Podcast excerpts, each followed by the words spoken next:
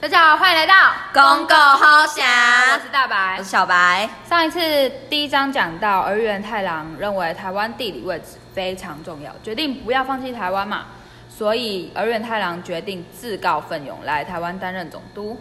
那接下来会发生什么呢？让我们进入儿园时代的台湾看看吧，Let's go！儿园太郎想着，我除了是台湾总督之外，还兼任内阁官职，一定要找一位强而有力的左右手。思考了许久，他决定聘请取得德国医学博士的后藤新平担任台湾总督府民政局局长，是仅次于总督的官职。果然，儿元太郎真的很忙。在五十年的日治时代，对台湾有影响的日本人当中，后藤新平可说是排名第一。诶、听讲过来一位新总统叫做国大马健大陆，佮带来一位直直助手民政局局长国头新平，讲咱好城路伤乱啊，无规划啦。要学迄欧洲鸡啊，啊嘛毋知影是好是歹，啊这消息吼嘛毋知影是真是假。无路用啦，即摆的生活着足好啊，而且我毋信任日本人啊，因拢想要来台湾学资源尔，莫到时吼连厝拢无去啊。应该袂啦，讲要推动迄都市改正计划，敢若毋领了好城呢，台北甲台中拢有呢。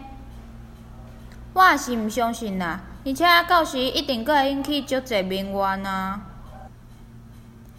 当时的台湾卫生状况非常恶劣，没有地下排水道，造成许多疾病及疫情，甚至被清政府视为二级之地。后藤新平决定在各个城市建设排水设施和进行都市计划。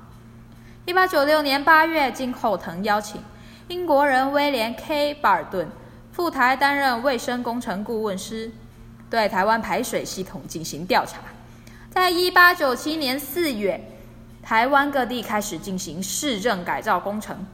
后藤新平在台期间，独自领导实施了市区改正、自来水排水管道铺设、铁路建设、港口建设、公共建筑等一系列基础建设，将台湾带向现代化。充实卫生设备是后藤新平非常重视的项目。台湾当时有许多传染病，甚至曾经因鼠疫死了四千五百人。此项建设最大的重点是在建设上下下水道。一九零五年，在日本国会议员竹月及三郎参访台湾后，撰写了《台湾统治志》，内容充满了对科学统治技术的赞叹。把打猫的地图拿过来。是，请看，这里是稻田、茶园、小溪、山丘、森林。我们透过三角测量后，被精确的画上。好厉害呀、只要一支铅笔及一张像这样的地图，我们便可以轻易的计算出台湾的地形及地势，就像是我们在看自己的手掌心一样简单。